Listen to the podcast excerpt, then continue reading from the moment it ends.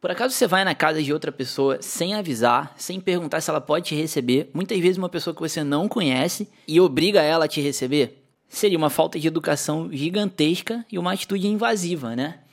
Uma ligação telefônica é igualzinho. Como é que a gente tolerou por tanto tempo um negócio tão mal educado e desagradável como a ligação telefônica?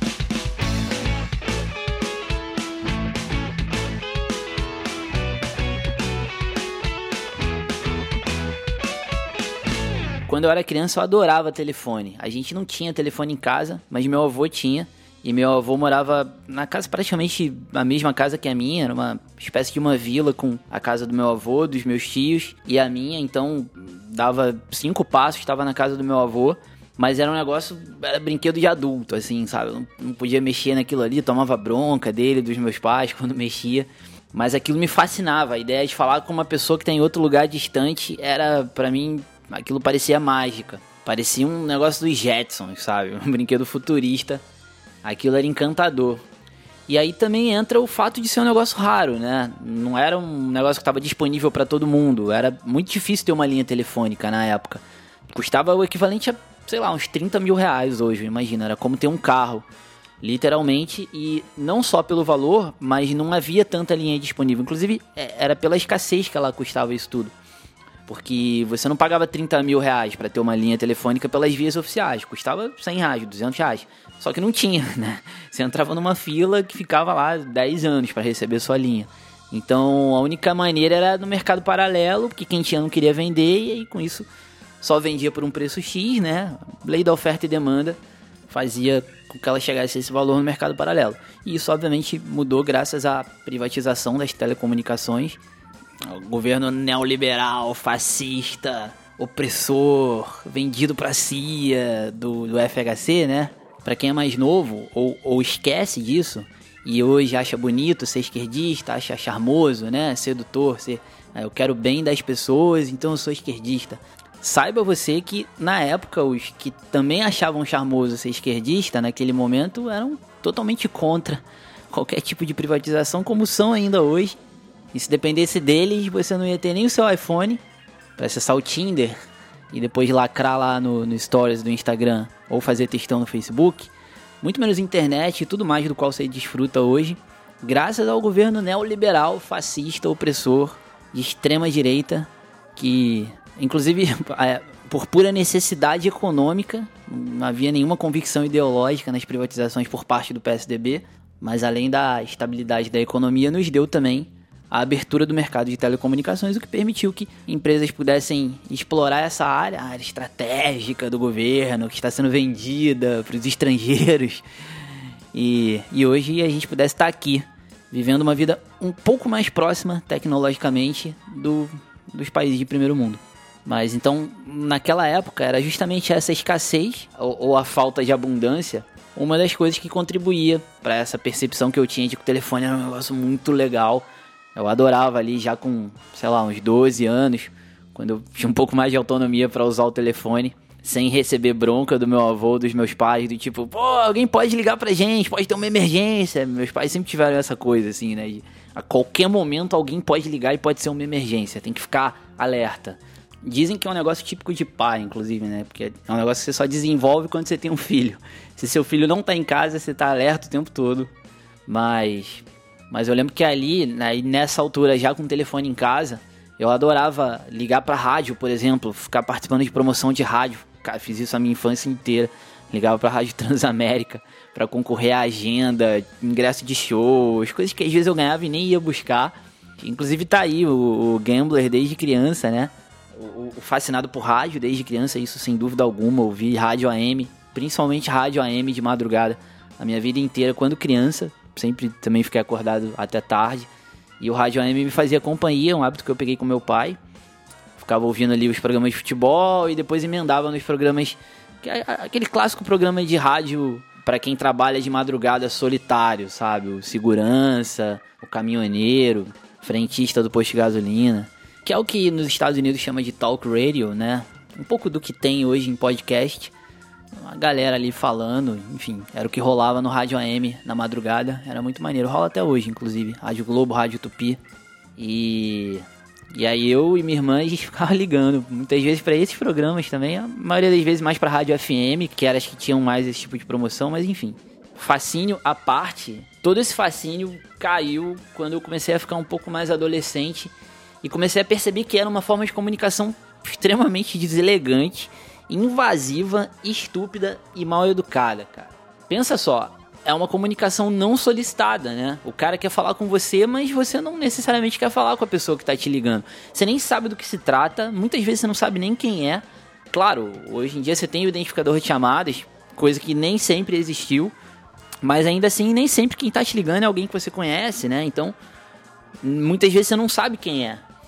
E como pode ser saudável uma comunicação onde ambas as partes não concordaram de antemão que aquela comunicação vai existir, né? Não tem como um acordo. É um negócio impositivo. É um, um lado quer e o outro lado é obrigado a aceitar, sob pena de ostracismo social.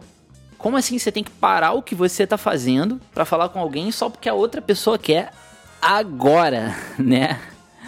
Sujeito te liga sem saber se você pode atender, se você quer atender, se você está ocupado, quase sempre para te perguntar algo idiota, para te oferecer alguma coisa que você não quer ou para bater papo, mas sem saber se você tá afim de bater papo naquela hora, sabe?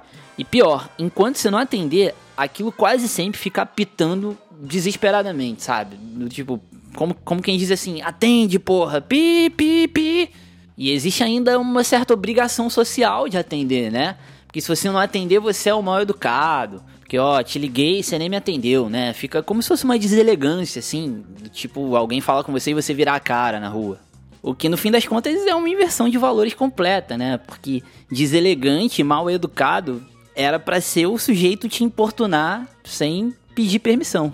E aí tem é, essa turma que liga insistentemente, né? Tipo, o cara liga uma vez, aí toca, toca, toca. Você não atendeu, o cara liga de novo, né? E, e normalmente essas são as pessoas que se recusam a usar outras formas de comunicação também. O cara, não, tem que ser por telefone. Aí ele te liga, você não atende, ele não te manda um e-mail, não te manda um WhatsApp, não te manda um SMS, não, ele te liga mais tarde, sabe, de novo.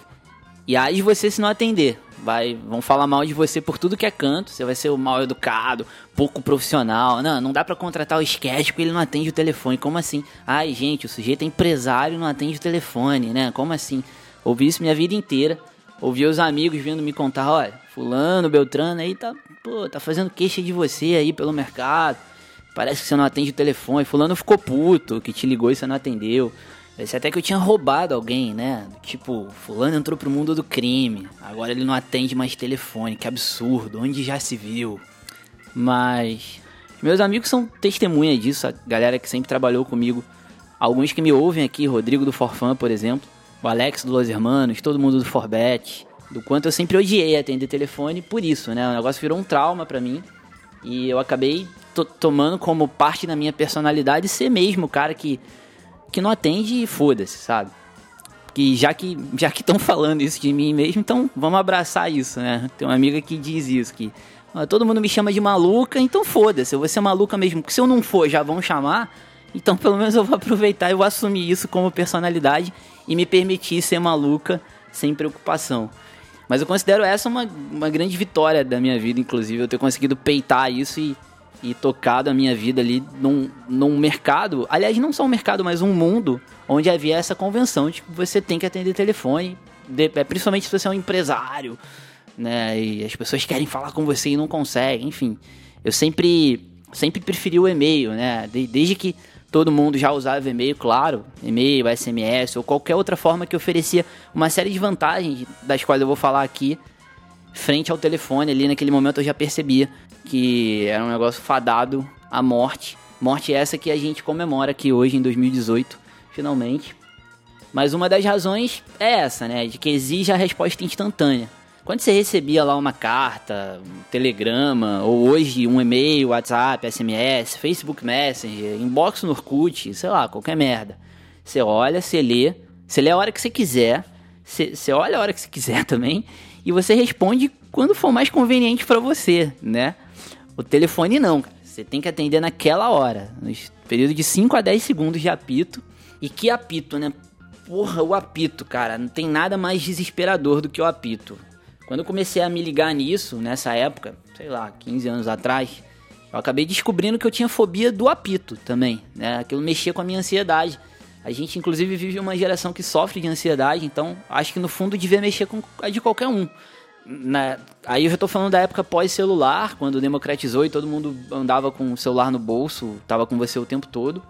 E pô, como você não vai ficar ansioso quando você tem um dispositivo no seu bolso que pode começar a apitar loucamente a qualquer momento? Inclusive trazendo alguma notícia ruim, né? Muitas vezes.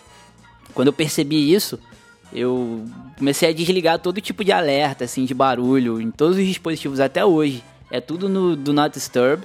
Não tem nada aqui em casa que apite, que faça nenhum tipo de bip. Só a campainha, claro, mas, mas se desse eu trocava também por uma lâmpada piscando ou alguma coisa do tipo. Sei que dá, mas o trabalho não compensa. E é uma paz enorme. Recomendo muito para você. Desliga todos os apitos e alertas é, despertador, por exemplo, não coloca um apito bizarro para te dar susto, deixa tudo mais silencioso possível, vai, vai mudar a sua vida. E, e eu tenho certeza que isso pode ter contribuído. Aliás, quem garante que isso não é um dos responsáveis pelo fato da gente viver hoje uma geração com índices recorde de ansiedade, né? Experimenta aí, ó, fazer uma brincadeira com, com algum amigo seu. Você fecha o olho, e a pessoa vai te dar um beliscão em alguma parte do seu corpo em algum momento aleatório no período de, sei lá, 90 segundos. Não vai te dar um desespero, né? Um negócio nervoso, aquela coisa de você sentir aquela agonia na perna, né? Que é um dos principais reflexos da ansiedade disparando. Tem um negócio que vai acontecer em 90 segundos, é um negócio que pode te incomodar, porque é um beliscão, você não sabe a intensidade, você não sabe direito de que forma vai vir em que parte do corpo vai vir e em qual momento vai vir. Então aquilo, cara, só de imaginar eu já tô ansioso aqui. Já tô querendo tomar um, um calmante, um suco de maracujá. Mas nesse exercício, você tem todos os elementos possíveis para disparar a sua ansiedade. E, porra, você tem um telefone no bolso que tá 24 horas fazendo essa brincadeira, cara. Esse, esse exercício. Claro, hoje em dia as pessoas não ligam mais para as outras. Afinal, esse podcast comemora a morte do telefone. Vou até tocar marcha fúnebre de novo aqui para comemorar.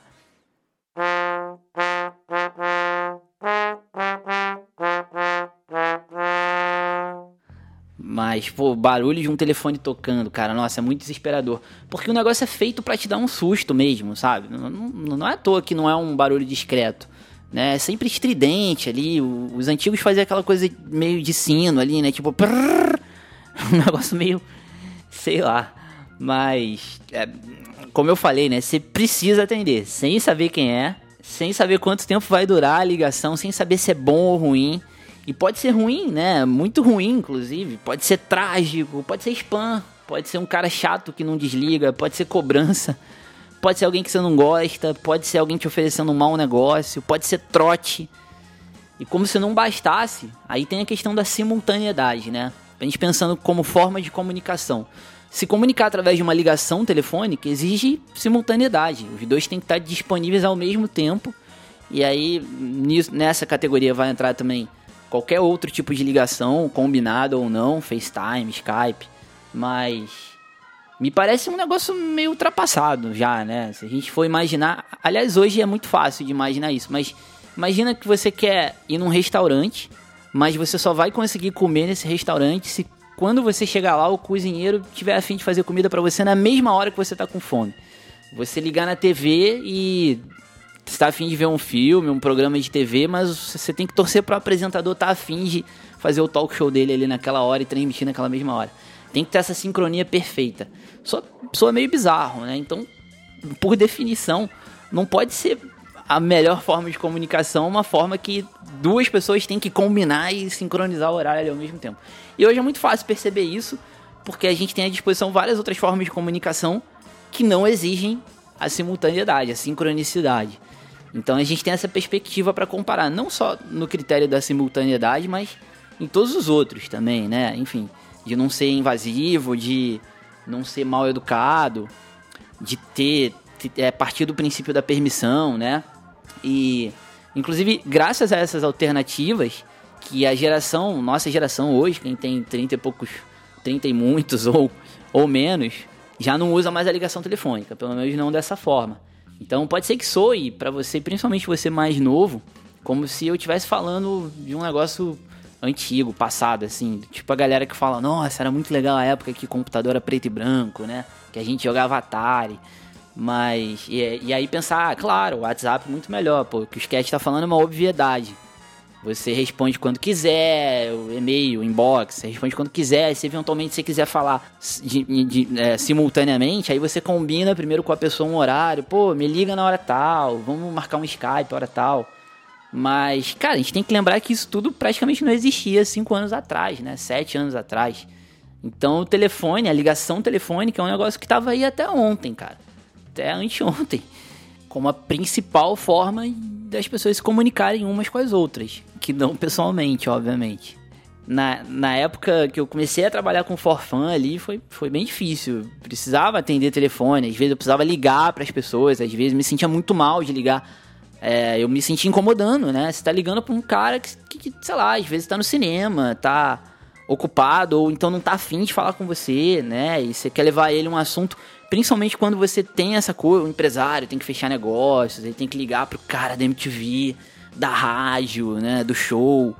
Muitas vezes para pleitear coisa, para pedir coisa, né? Ou seja, é um negócio completamente desagradável também para quem liga, né? Para quem tem que ligar. É, mas inclusive é dessa época o, eu, eu tinha um rascunho de um texto que eu escrevi na época, assim, um desabafo anti-telefone. E isso foi. Uh, é, deve ter sete anos. Uh, talvez até mais, oito, nove anos. Então, acho que uns sete anos ali. No, no, meio, na época que eu tinha minha agência, ia pra agência quase todo dia e acabava sofrendo muito mais com essa coisa do telefone. Mas inclusive eu catei aqui é, vendo que eu ia falar sobre, eu catei esse rascunho, né? E aí eu citava que. Não vou ler o texto inteiro, mas. Eu, eu, eu acho que era um texto para eu postar no Facebook, que eu nunca postei, provavelmente. Mas a ideia é de que ali já era um negócio datado e que eu dizia que as novas gerações iam rapidamente se desprender desse hábito e que em cima dessa necessidade a tecnologia ia criar maneiras mais cômodas e eficientes, é, mais cômodas, educadas e eficientes de comunicação. Porque não adianta também o e-mail, por exemplo, era muito limitado. Né? Eu entendo que as pessoas queriam falar e tal e o e-mail não atendia tão bem a todo mundo. Mas o, o grande lance também desse podcast, além de, de ser um desabafo em forma de vingança a todas aquelas pessoas que faziam fofoquinha sobre mim, falando que era um absurdo, que eu não atendia telefone, Além de também servir como agradecimento a todos os meus sócios e pessoas que trabalharam comigo por entenderem essa dinâmica e acho que eu consegui conquistar todo mundo com o tempo e as pessoas entenderem, tá, não adianta ligar para ele que ele não vai atender e ele vai te retornar quando ele quiser, da maneira que ele quiser. Hum, e isso funciona, assim. Beleza. As, as pessoas nunca gostaram muito, assim, né? Ficava. Lembro que desde o no começo do Forbet, até o Caio Brit reclamava. Forfan reclamava, os meus sócios na agência, Ramires, todas as bandas, todo mundo. Mas com o tempo as pessoas entendiam que, que as coisas funcionavam de maneira diferente, então obrigado pela paciência. Mas é, é, é muito para comentar também que eu acho que a gente vive um momento de mudança geral nas formas de se comunicar, né? Eu já falei isso no podcast anterior e no primeiro podcast sobre forecasting, onde eu falo dessa coisa do fluxo de informações ser hoje acontecer de maneira totalmente diferente. E eu acho que como mudou isso tudo, como mudou o telefone, telefone é, como ligação telefônica morreu, num piscar de olhos, inclusive, quase sem ninguém notar, passou a ser um negócio completamente ultrapassado, morto mesmo. Marcha fúnebre de novo para comemorar.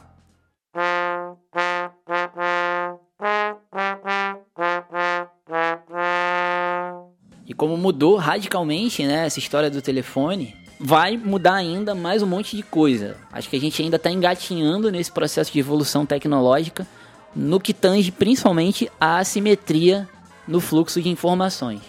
E a maior delas, na minha opinião, tem a ver com texto digitado. Eu acho que essa é. Já que eu perdi o spot para anunciar sete anos atrás a morte do telefone, estou anunciando hoje aqui a morte do texto digitado. Eu acho que no futuro não vai ter digitação at all, só áudio e vídeo. Os raros textos, quando houverem, não vão ser digitados. Vão ser ditados ou, sei lá, vai valer da, do cérebro direto, com gesto, não sei como vai ser. É, e se te parece loucura ouvir isso, lembra aí, né? Como eu falei, faz apenas seis ou sete anos que as pessoas te ligavam quando queriam falar com você. O telefone tocava, você não sabia quem era, você era obrigado a atender para não ser mal falado por aí. E você tinha que parar de fazer o que você estava fazendo para atender a porcaria do telefone. Enfim, mas eu vou fazer um próximo podcast, onde aí sim eu vou elaborar um pouco mais sobre essa mudança e o que eu acho que vai acontecer daqui para frente em relação a formas de comunicação. Principalmente em relação ao áudio do WhatsApp. Esse vai ser o tema para que você não cometa o mesmo erro que cometeram essas pessoas que eu falei, das quais eu estou me vingando, as da fofoquinha, que aliás eu lembro de cada uma delas e preciso nem dizer para vocês onde elas estão hoje, né? O que, que elas estão fazendo hoje. Perderam completamente o bonde da história, ficaram para trás, têm ocupações ou empregos dez vezes piores do que os que tinham, se estavam em posição de poder não estão mais, salvo raras exceções, claro, mas que perderam o bonde por, querer, é, por insistirem que todos deveriam agir hoje da mesma forma que se agiu ontem. Então a gente tem que ficar ligado o tempo todo sobre como vai se agir amanhã, para não perder o bonde. Tô tentando transformar um episódio que é puro besterol, linkar um pouco ali com a, a coisa toda do forecasting, mas mas é isso. No próximo a gente continua. Aquele abraço.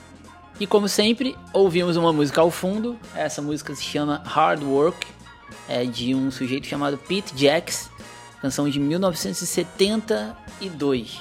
Que eu acho um groove muito sinistro. Ouve mais alto aí pra você ver.